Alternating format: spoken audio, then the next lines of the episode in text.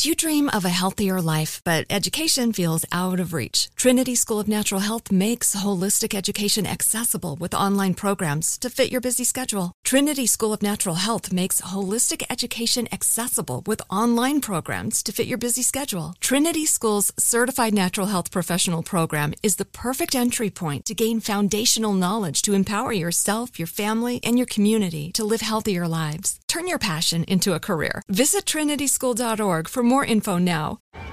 Hey guys, you know what this playground could use? A wine country, huh? A redwood forest would be cool. Ski slopes! Wait! Did we just invent California? Discover why California is the ultimate playground at visitcalifornia.com. Right here, right now. Find your beautiful new floor at Rite Rug Flooring. Choose from thousands of in stock styles, ready for next day installation, and all backed by the right price guarantee. Visit riterug.com. That's R I T E R U G.com today to schedule a free in home estimate or to find a location near you. 24 month financing is available with approved credit. For 90 years, we've been right here, right now. Rite Rug Flooring. I'm Alec Baldwin, and you're listening to Here's the Thing from iHeartRadio.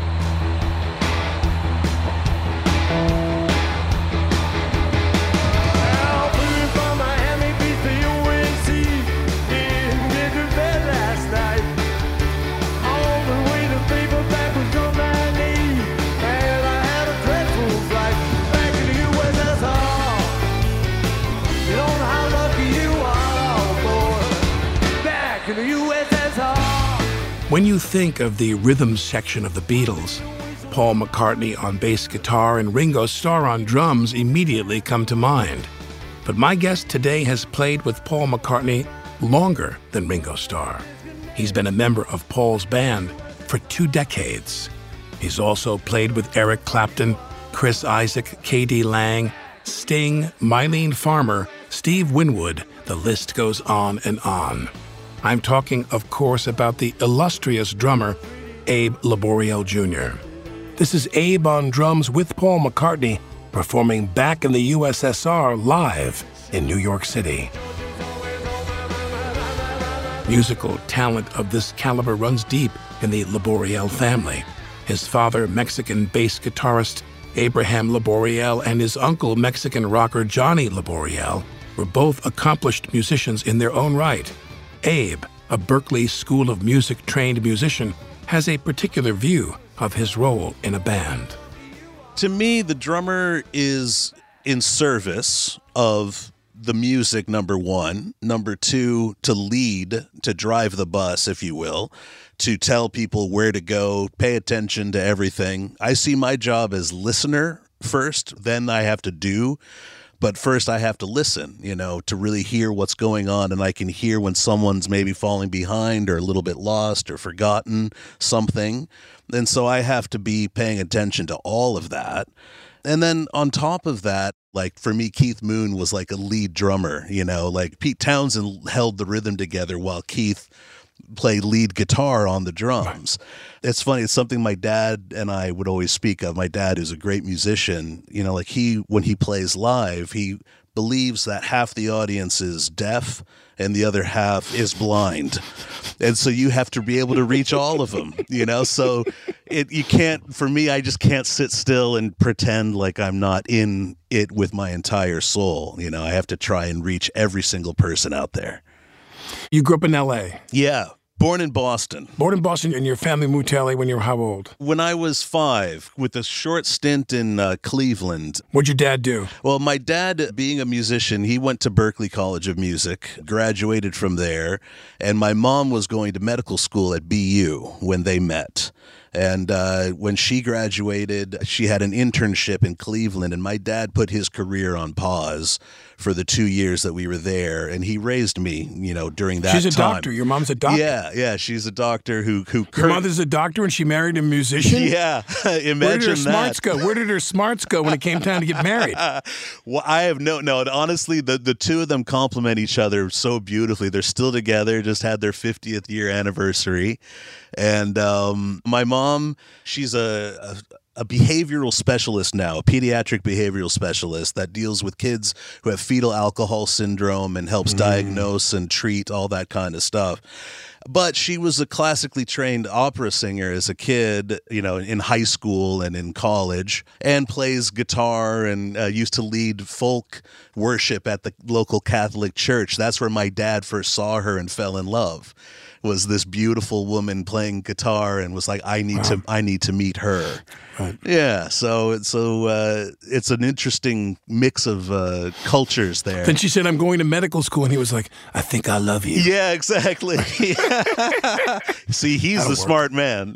He's a genius. He's a genius. So you go to LA when you're five. Yeah. And w- w- what part of town were you living in? Uh, for a brief period of time in Santa Monica, and then when they finally bought a home, it was deep in the valley in Woodland Hills. Um, oh, no, you're kidding. Where? Yeah, uh, off of uh, a street called Winnetka. So, like, No. right- yeah, yeah, No. yeah. That's where I lived for 20 years. No way. Are you serious? I mean, I'm a, I'm, I'm a good deal older than you, but I mean, I said everything I hated about the valley, I grew to love, Yeah, yeah. No, it's a which was it's the a- lack of pretension. Everybody's just normal. Exactly. Yeah, really it's it is a it's a great normalizer, isn't it? Like, Yeah. you know, the houses are all pretty cookie cutter, you know, maybe someone Yeah. has a double lot It's here all and about there. kids and schools and soccer teams and baseball teams. Yeah. Now, when you you know you graduate high school, you pick up the first instrument you play is the drums. Yeah, yeah, that was the thing that came naturally. Pots and pans at the age of four. Rhythm. You know, just headphones on, rocking out to things. I, I would dabble, you know, they my parents encouraged like piano lessons. I didn't really like them. Saxophone lessons wasn't for me. I was always fascinated with guitar and bass, but was also intimidated because my dad is such an amazing, prolific musician. So I always gravitated towards the thing that I could jam with him. He's a bass player, your dad. Yeah, yeah. Interesting the the path your career went on. yeah, you know, I've, I've known a few. Uh, for some reason, bass players like me. Bass players want to bond with you. yeah. So you decide you don't you you, you don't want to play guitar. You don't think it's right for you, and you're drumming. And how does that happen? Is your dad the one encouraging you, who, or is it you? Are you completely self-propelled? It's it was a combination. So it would be that I innately just understood music that way. You know, would sing songs, would play little things, pick up things around the house. Music was always playing in our home. You know, we'd be listening to the Bulgarian Women's Choir, and then Peter, Paul, and Mary, and then Everything. Earth, Wind, and Fire, and just like No. you, you name it, it was always in rotation. They loved music. They- they loved They music. loved music. Yeah, you know, uh, we'd be listening to Pavarotti and you know whatever you name it, it was on in our home. My mom loves to tell a story of going to to see the Bill Evans trio when I when when I was still in her belly, and every time the music would start, I'd start kicking and was like excited, and the music would stop, and then I'd calm down. Take a nap. Yeah, yeah, pretty much. So You take five. yeah, so it's just always around, you know, always a part of my ah. life. So, yeah, you know, I think for me, you know, they finally got me a drum kit when I was five years old. And um, it was a gift uh, actually from a percussionist named Jamey Haddad, who plays with Paul Simon now.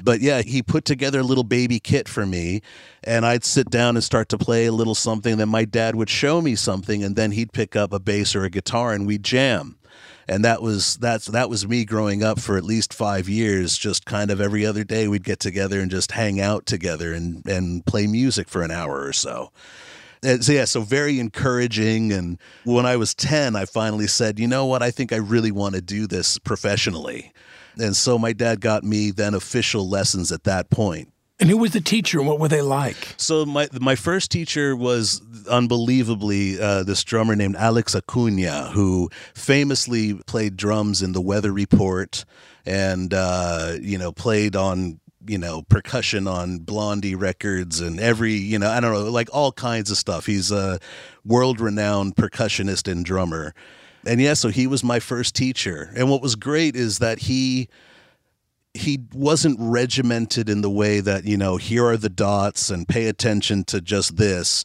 he would have the dialogue with me of, of playing music together and encouraging me to explore things so it was always more of an intuitive style of learning rather than a very stricted you know restrictive thing that didn't work for me trying to have that kind of structure mm. I needed to be able to like, oh, I, I I I hear this thought or I feel this rhythm and I want to try that.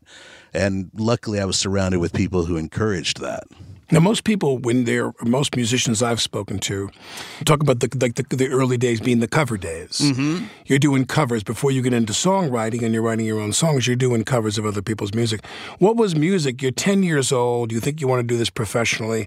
What's the music that's in your head that's on the radio Mm. or in your Sony Walkman? I don't know what technology was available when you were a kid. Yeah. But, what- but I'm assuming Walkman was coming along in the uh, in the 80s. Just Yeah. starting to happen. You know, my So dad. what were you? Who who were you? In, who were you loving? What music was you? lo- Did you love? The big one for me at that point was Genesis and, and No. Phil Collins. Yeah, that No. was. The, I mean, I- you know, I always listened to a lot of Beatles, listened to you know Led Zeppelin, all this stuff, Police. But Phil Your Collins. father's from where? Uh, he's from Mexico City. Uh, your, your father's Mexican. yeah, born and raised. And your mother's from where? Uh, From Boston. She's Irish Portuguese. She's Yeah, she's Irish Portuguese. Irish Portuguese, and my dad You're is a black Irish Mexican. Portuguese Mexican, and he's Oh, a yeah. black Mexican. Yeah. Was there black music he was craving? Was he into Earth, Wind, and Fire? And uh, Well, he Motown and- Interestingly, he was a staff producer when he was like 13 years old at Capitol Records, Mexico. So they would send Beatles records and other artists that were on Capitol down to Mexico. He would study those and then they would reenact or do cover versions. And he was in bands with like a that. Mexican flavor to it. Yeah, exactly. So that's where he kind of got his passion for it. Um, you know, my grand She loves you, CCC. exactly. I want to hold your your manos. I you wanna know? hold tu manos, tus manos. See.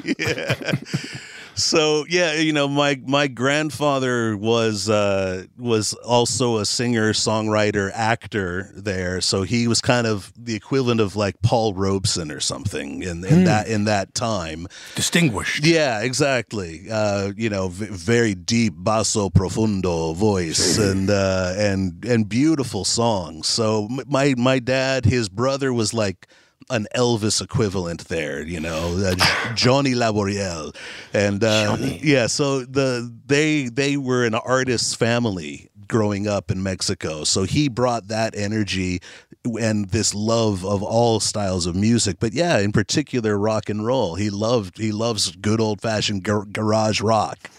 So Phil Collins and Journey are front and center for you. Was it because Collins was one of the few dr- percussionist frontmen? Yeah, well, it's also one of the first shows that I saw that wasn't my dad's bands. So I, I got to see the, I think it was the Mama Tour was my one of my first big shows.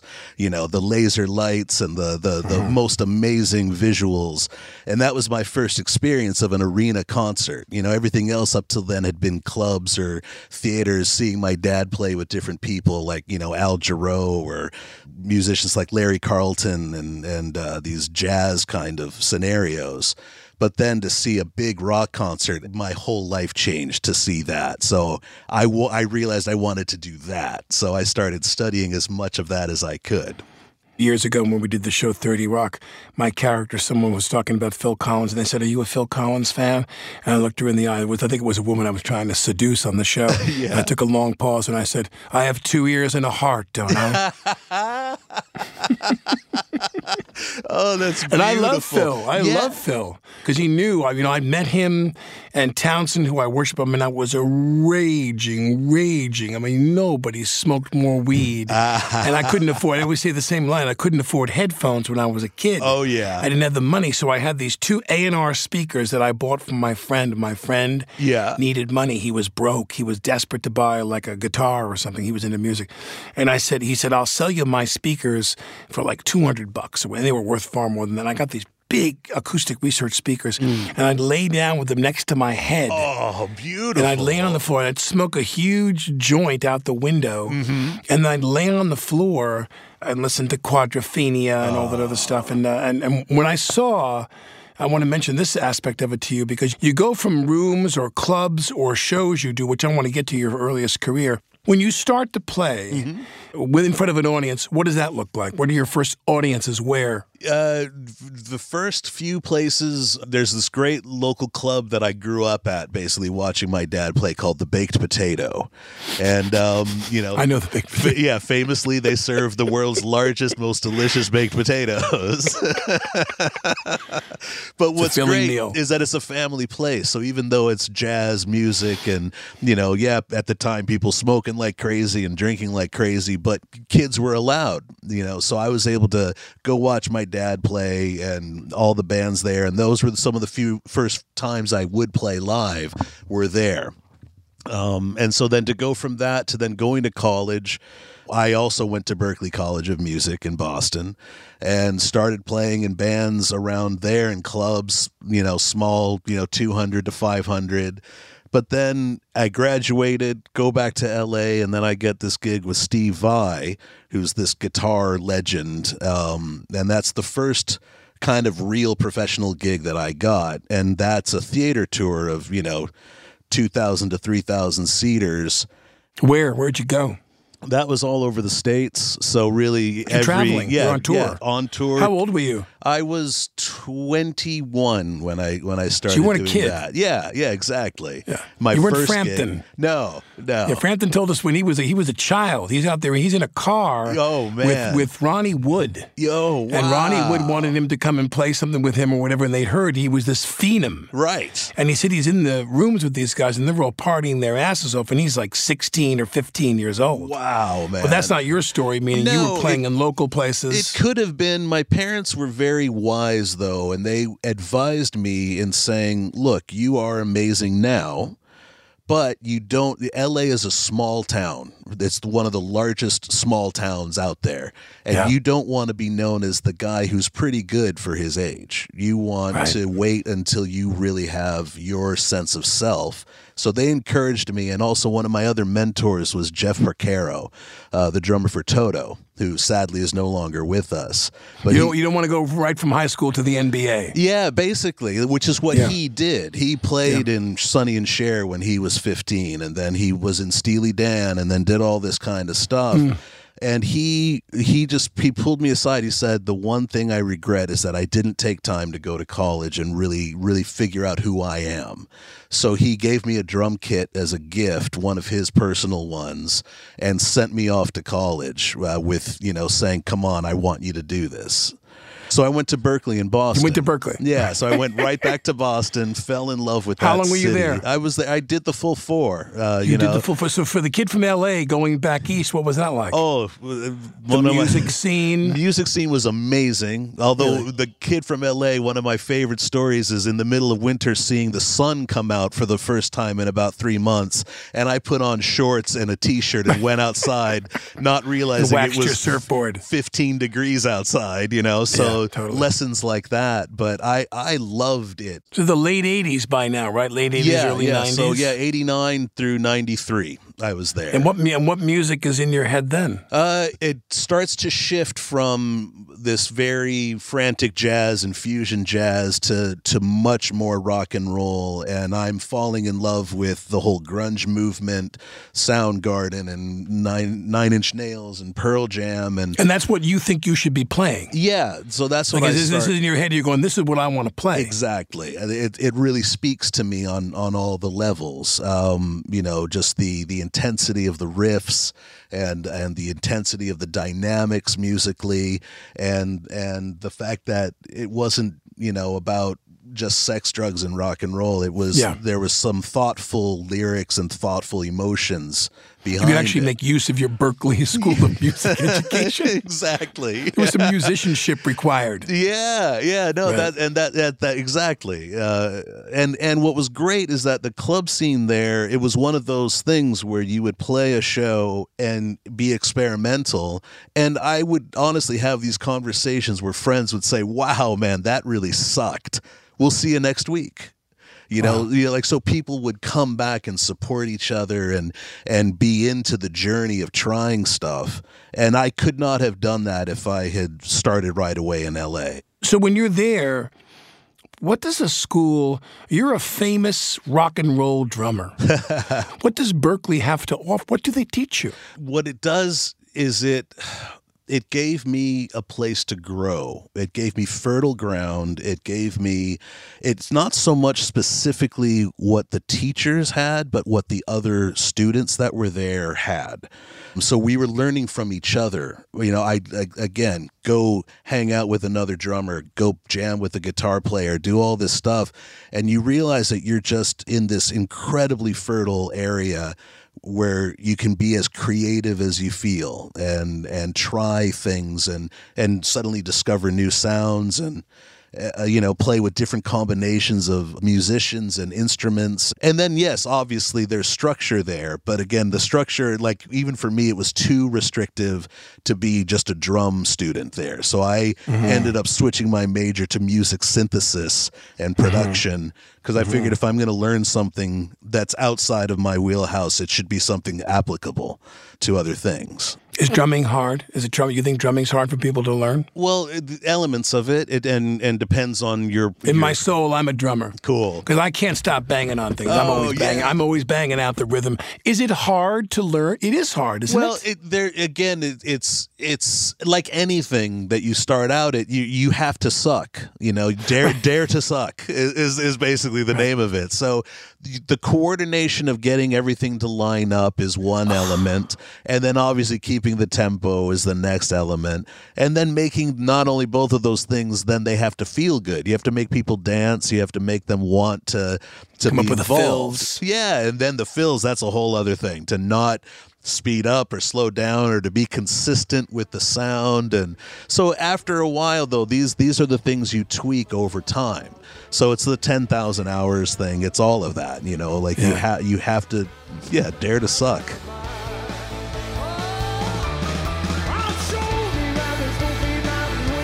musician Abe Laboriel Jr. If you love conversations with legendary drummers, be sure to check out my talk with Mick Fleetwood.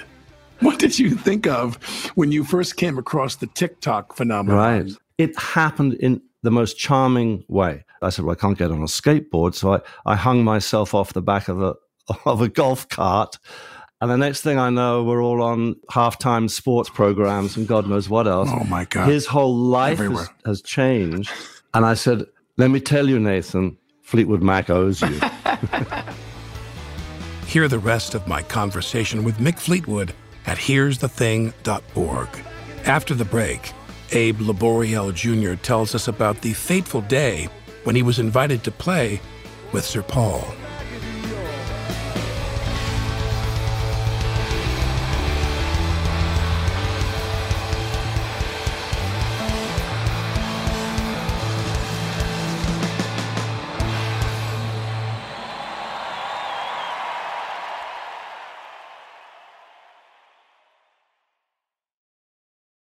Mom met a lot of your demands over the years. This Mother's Day, get her the Bartesian cocktail maker that makes premium cocktails on demand. In just 30 seconds, have your choice of over 60 premium or seasonal cocktails, all at the touch of a button. Get $50 off on the Bartesian cocktail maker now when you buy one pack of cocktail capsules. So, for all the times you made a mess, get mom the countertop cocktail system that makes premium cocktails without making any mess at all. For all the times you begged for soda, get her premium cocktail capsules made with real fruit juice and craft bitters. For all the times you demanded tacos for dinner, get her the Bartesian that mixes margaritas in just 30 seconds. Make mom's Mother's Day and all the 364 days that aren't Mother's Day with a Bartesian cocktail maker at $50 off. Visit B-A-R-T-E-S-I-A-N dot com backslash mother now to get $50 off the Bartesian Premium Cocktail Maker. Bartesian, premium cocktails on demand. At JCPenney, fashion counts for everybody and everybody. It's spring, and with the weather changing and so many great things coming up, like Mother's Day and the Wind Down Tour, I definitely need a fresh spring wardrobe for every occasion. This spring, I'm looking for that perfect flowy spring dress for Mother's Day, as well as replacing my everyday basics. That's what I love about JCPenney. They have so many stylish and comfortable options that I always find just what I'm looking for there. Spring is a feel good season and comes in all shapes, sizes, and colors. The fashion at JCPenney is the same way. Refresh your wardrobe this spring with styles that gets you, something to wear that fits your favorite moments of the season at prices that feel just as good. Discover brands that get you and put style and comfort first, like Worthington and Liz Claiborne for her, each in women's petite and plus sizes, and Stafford and Mutual Weave for him, style and comfort for all, even big and tall. Plus even more for the whole family like Levi's and Xersion. Here spring comes in all shapes, sizes, and colors. JCPenney, make everybody count. Like many of us, you might think identity theft will never happen to you. But consider this there's a new identity theft victim every three seconds in the U.S. That's over 15 million people by the end of this year, equal to the populations of New York, Los Angeles, and Chicago combined. Even worse, identity theft victims often don't even know they're victims. That's why Lifelock Identity Theft Protection alerts you to identity threats, even the ones that don't show up on a credit report, like data breaches, fraudulent bank transactions, loan and credit card applications, and crimes committed in your name. If your identity is stolen, your own dedicated Lifelock US based restoration specialist will work to fix it. Lifelock protects you in ways that you simply can't on your own. Join now and save up to 25% your first year at lifelock.com slash iHeart. That's lifelock.com slash iHeart to save up to 25%. Identity theft protection starts here. I'm Alec Baldwin, and you're listening to Here's the Thing. My guest today is drummer Abe Laboriel Jr.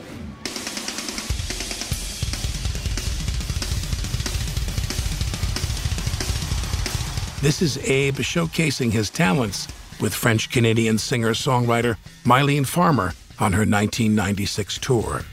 While it may seem like Laboriel is completely at home on every stage he walks on, there was a growing period between that first big break to being the drummer everyone has on speed dial. Laboriel shared with us how he came into his own alongside another major star. I got a, a chance to audition for Seal and ended up doing his uh, first big U.S. tour.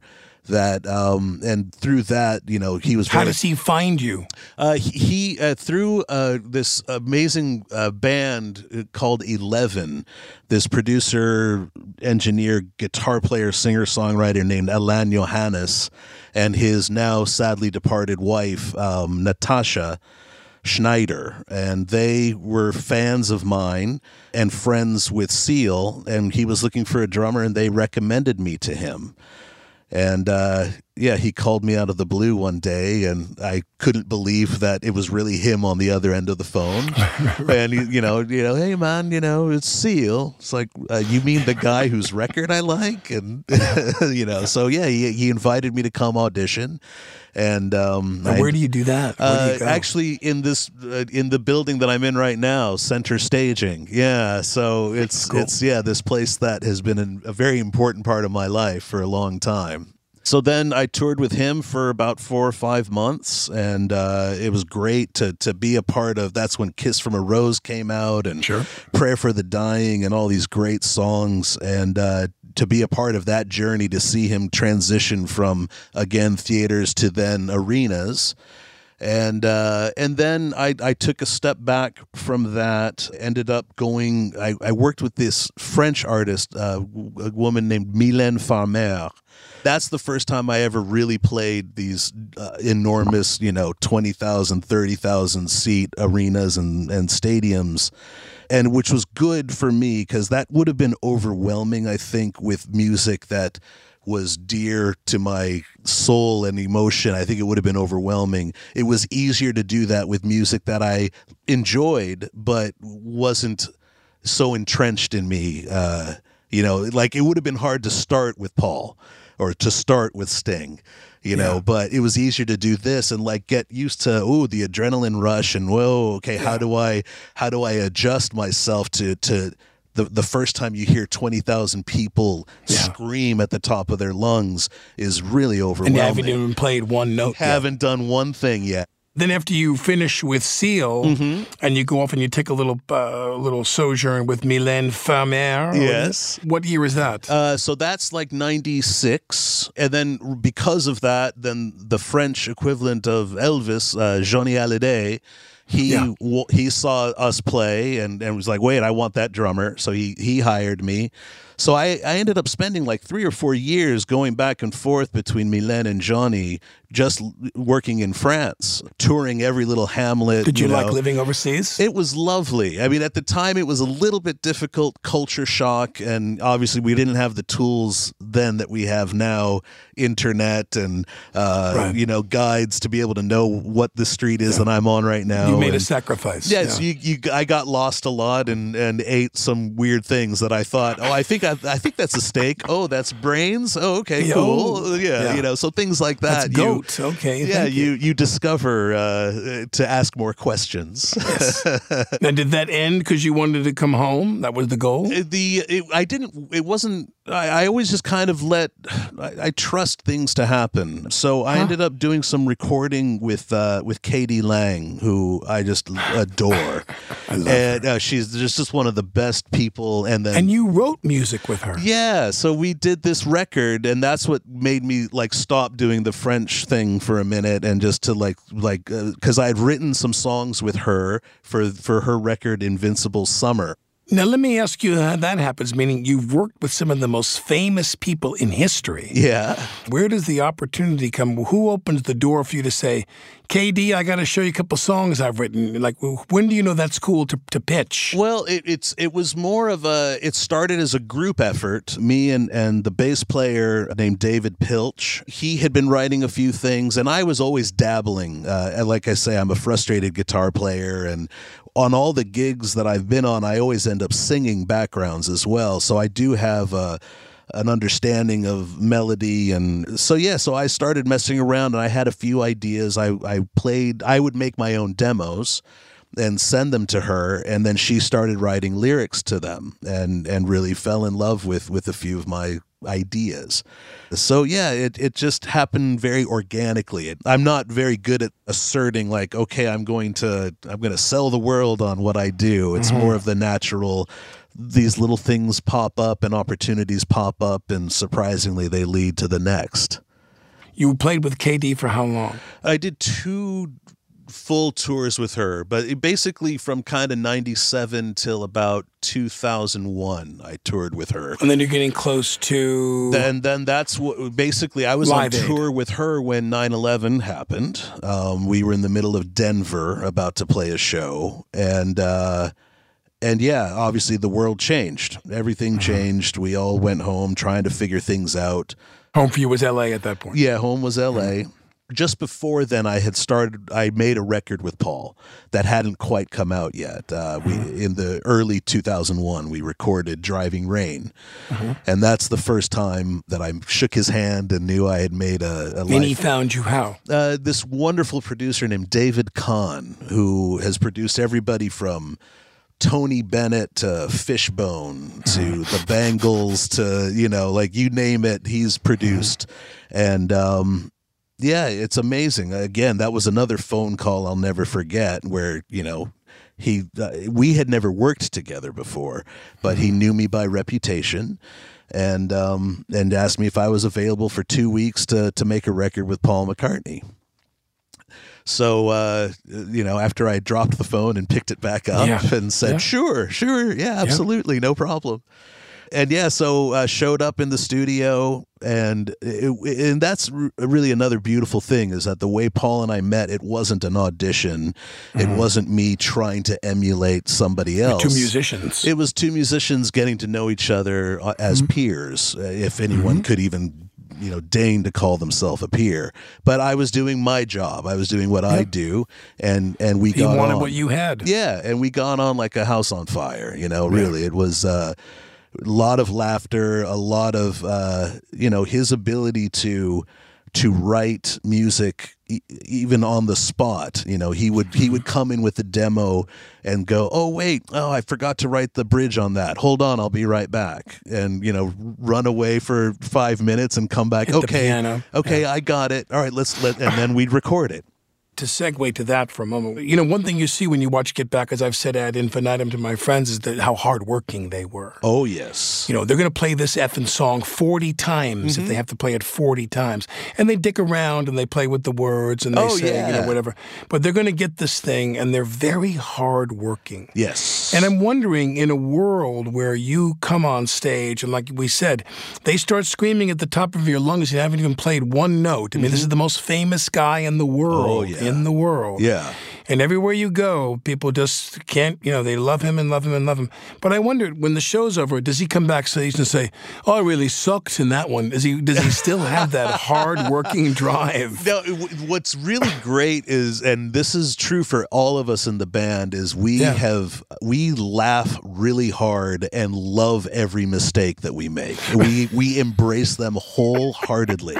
When a show is perfect, it's kind of boring. You know, ah. it's not. You don't have that thing to pin your hat on. You know, uh, to be able to say, "Oh wait, yeah, remember when when I dropped my stick?" You know, and and it becomes a whole thing. Uh, so honestly, it's not. It's never that that you know beating yourself up. It, it's always this energy of ha ha ha boy did we mess that one up. And and often you know when that has happened we'll even stop and restart a song. It's like wow no sorry guys we we completely screwed that up. We're, we're gonna try that again. And- Amazing, and, but and the audience loves that though because then that's an event. You were there. Remember i was there that night that that happened. Yeah. That he You know? forgot the lyrics to yesterday. yeah, it's beautiful. yeah, it really it's a great thing when that happens. Perfection is boring. Yeah, exactly. Yeah. And when you're with him, and with that band, I should say, Hmm.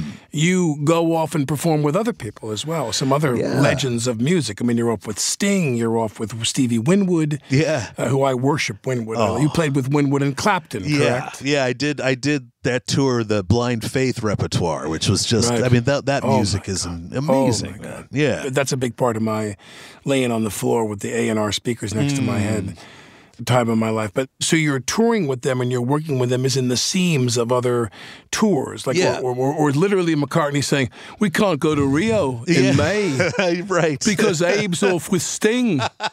We got to wait for Abe to finish with Sting. It's happened. A, it's happened a few times. It, it sadly has happened a few times. Or, or like you know, there was a Grammy performance I couldn't do uh, because I was in Japan with Clapton, and you know, so my sub Dave Grohl did a very nice job. No! You know, yeah. so stuff stuff like that has happened. But yeah, now, when you're it's with these rare. different people, do they direct you? Is somebody directing you, or do they hire you because you know what to do and they don't have to say anything? Does anybody ever come up to you and offer you some opinions? It's it, it's funny. All of those guys, uh, and I've been lucky. It's it's never been like a musical director uh, scenario. I mean, you know, where where somebody has the final word. It's they they came up in bands, and that's how they still treat the interaction.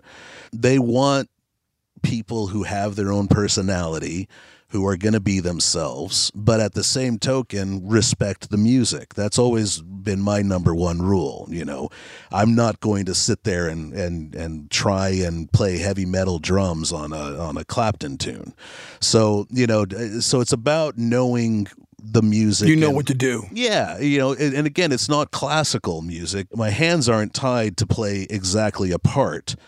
It's living and breathing and something that we can can all agree. You know, you adjust to to fit the audience, you adjust to fit the setting, and also who else is in who else is in the band, and to make room for people. Like you know, I've played with Sting when there's been an upright bass player and three horn players and five background vocalists and organs and all this stuff. And I would have to play a little bit more restrained. And then I've played with him where it's been stripped down, two guitar players, bass and drums, and there's much more room to pivot and, and to have fun, you know, do things that might throw an entire orchestra off. But if it's just four people, we know where each other are, are supposed to be and how to readjust. Uh, every scenario is different. I think of people who their musical styles are. I mean, there's some overlap, but they seem so different. And I think about people who, yes, they have music in their repertoire that you can play loud, you know, stadium rock, but I wonder what quotient, what amount of their catalog can be played in a stadium. A lot of Sting's music seems better played in like an under 10,000 seat space. Yeah, I agree. It seems like it's a kiss more intimate. Mm-hmm, definitely. Uh, Clapton seems like even though you can rip it on, uh, uh, you can play the opening licks of Layla, Layla, and everybody knows yeah. exactly where we're going. Mhm. Not everybody is the same. Yeah. You can play Helter Skelter, you can play Revolution, you can play Back in the USSR. Right. You can rip it. I mean, Yeah. you can rip it. Yeah. And then it can get really intimate. Absolutely. It's amazing the the dynamic that especially that he can command and again that we can do that in a stadium is crazy. Yeah. You know, you, people get quiet. Yep, they do. They People wanna pay hear him. attention. Absolutely. Every every word. Drummer Abe Laboriel Jr. If you're enjoying this episode, don't keep it to yourself. Tell a friend. And be sure to follow us on the iHeartRadio app, Apple Podcasts, or wherever you get your podcasts. When we return, Abe Laboriel Jr. shares some anecdotes about some of the biggest rock stars he's worked with.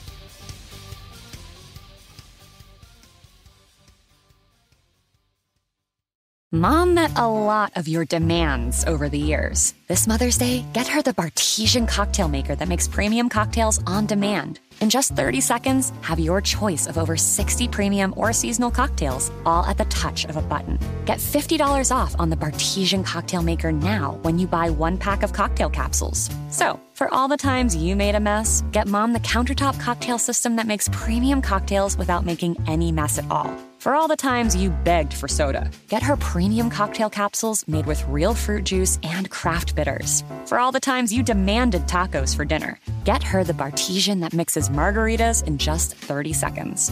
Make mom's Mother's Day and all the 364 days that aren't Mother's Day with a Bartesian cocktail maker at $50 off. Visit B-A-R-T-E-S-I-A-N dot com backslash mother now to get $50 off the Bartesian Premium Cocktail Maker.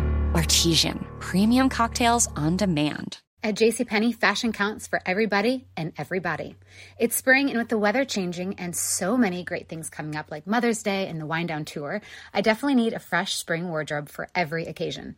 This spring, I'm looking for that perfect flowy spring dress for Mother's Day, as well as replacing my everyday basics. That's what I love about JCPenney. They have so many stylish and comfortable options that I always find just what I'm looking for there.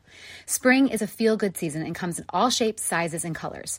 The fashion at JCPenney is the same way. Refresh your wardrobe this spring with styles that gets you, something to wear that fits your favorite moments of the season at prices that feel just as good. Discover brands that get you and put style and comfort first, like Worthington and Liz Claiborne for her, each in women's petite and plus sizes, and Stafford and Mutual Weave for him, style and comfort for all, even big and tall. Plus, even more for the whole family like Levi's and Xersion. Here, spring comes in all shapes, sizes, and colors. JCPenney, make everybody count. Do you dream of a healthier life, but education feels out of reach? Trinity School of Natural Health makes holistic education accessible with online programs to fit your busy schedule. Trinity School of Natural Health makes holistic education accessible with online programs to fit your busy schedule. Trinity School's Certified Natural Health Professional Program is the perfect entry point to gain foundational knowledge to empower yourself, your family, and your community to live healthier lives. Turn your passion into a career. Visit trinityschool.org for more info now. I'm Alec Baldwin, and you're listening to Here's the Thing.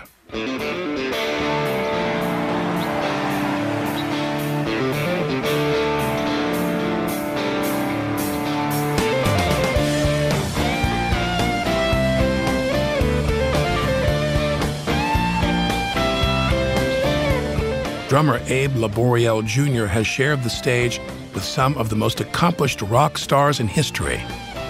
This is Layla from Eric Clapton, live at Budokan with Abe Laboriel Jr. on drums.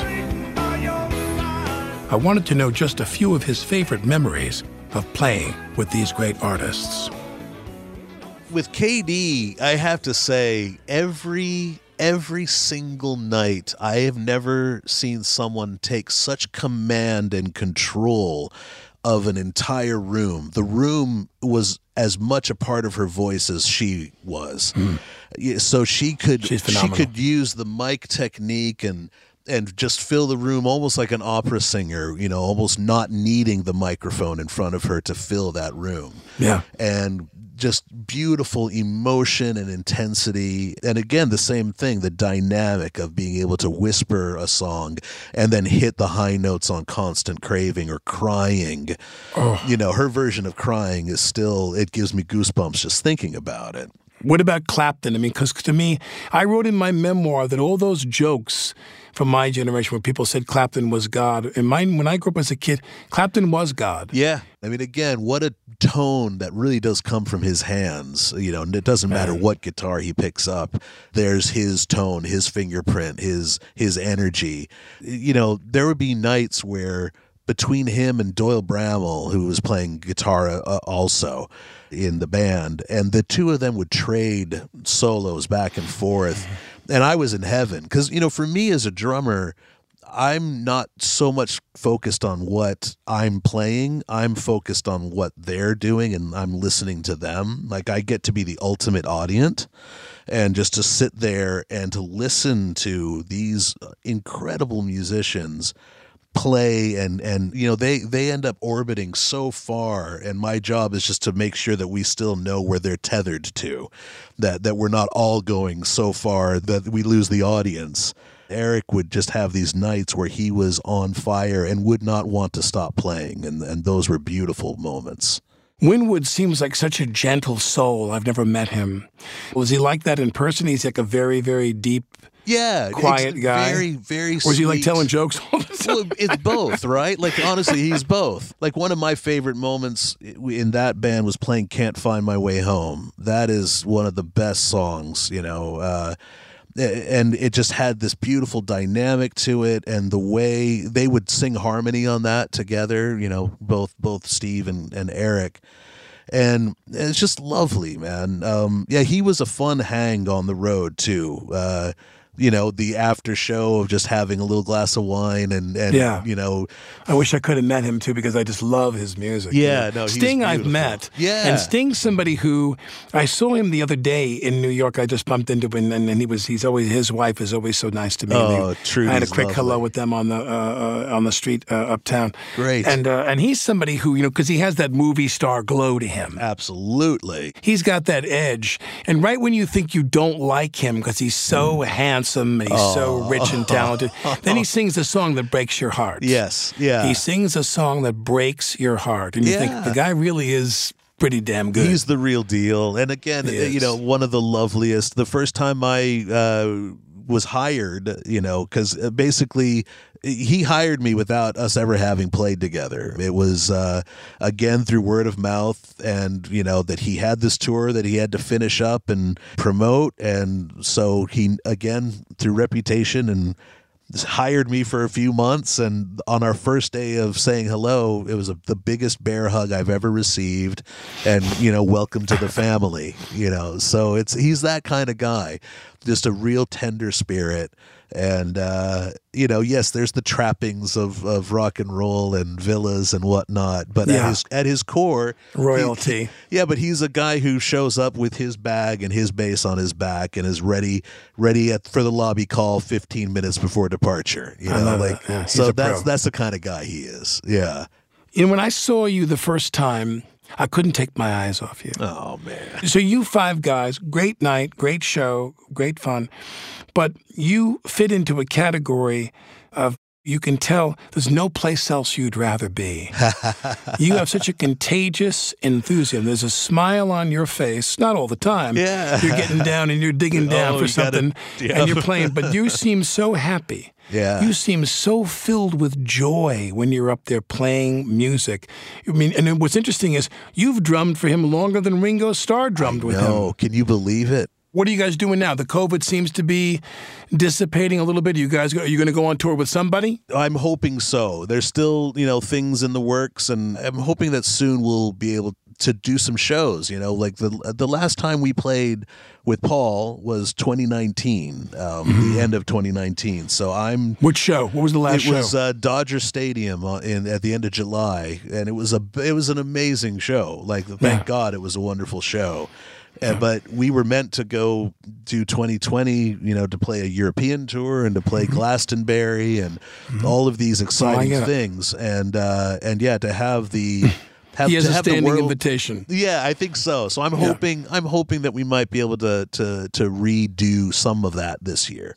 Well, listen, I have a a real Jones for drummers because I if I played popular music, I'd want to play the drums, and you're one of the greatest of all time, my friend. You are so great. I can't wait to see you up there again, man. No, thank you, thank you so much, man. My thanks to musician Abe Laboriel Jr. I'll leave you with Abe performing with Sting on Message in a Bottle in Montreux.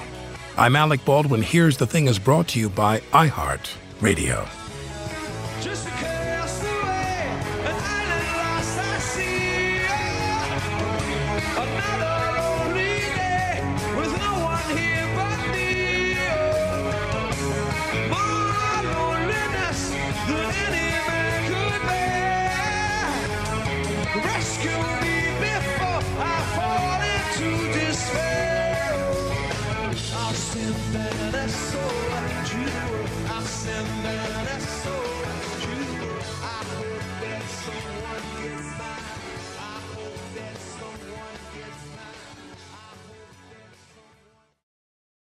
You dream of a healthier life, but education feels out of reach? Trinity School of Natural Health makes holistic education accessible with online programs to fit your busy schedule. Trinity School of Natural Health makes holistic education accessible with online programs to fit your busy schedule. Trinity School's Certified Natural Health Professional Program is the perfect entry point to gain foundational knowledge to empower yourself, your family, and your community to live healthier lives. Turn your passion into a career. Visit trinityschool.org for more info now. Hey guys, you know what this playground could use? A wine country, huh? A redwood forest would be cool. Ski slopes! Wait! Did we just invent California? Discover why California is the ultimate playground at visitcalifornia.com. Right here, right now. Find your beautiful new floor at Rite Rug Flooring. Choose from thousands of in stock styles, ready for next day installation, and all backed by the right price guarantee. Visit riterug.com. That's R I T E R U G.com today to schedule a free in home estimate or to find a location near you. 24 month financing is available with approved credit. For 90 years, we've been right here, right now. Rite Rug Flooring.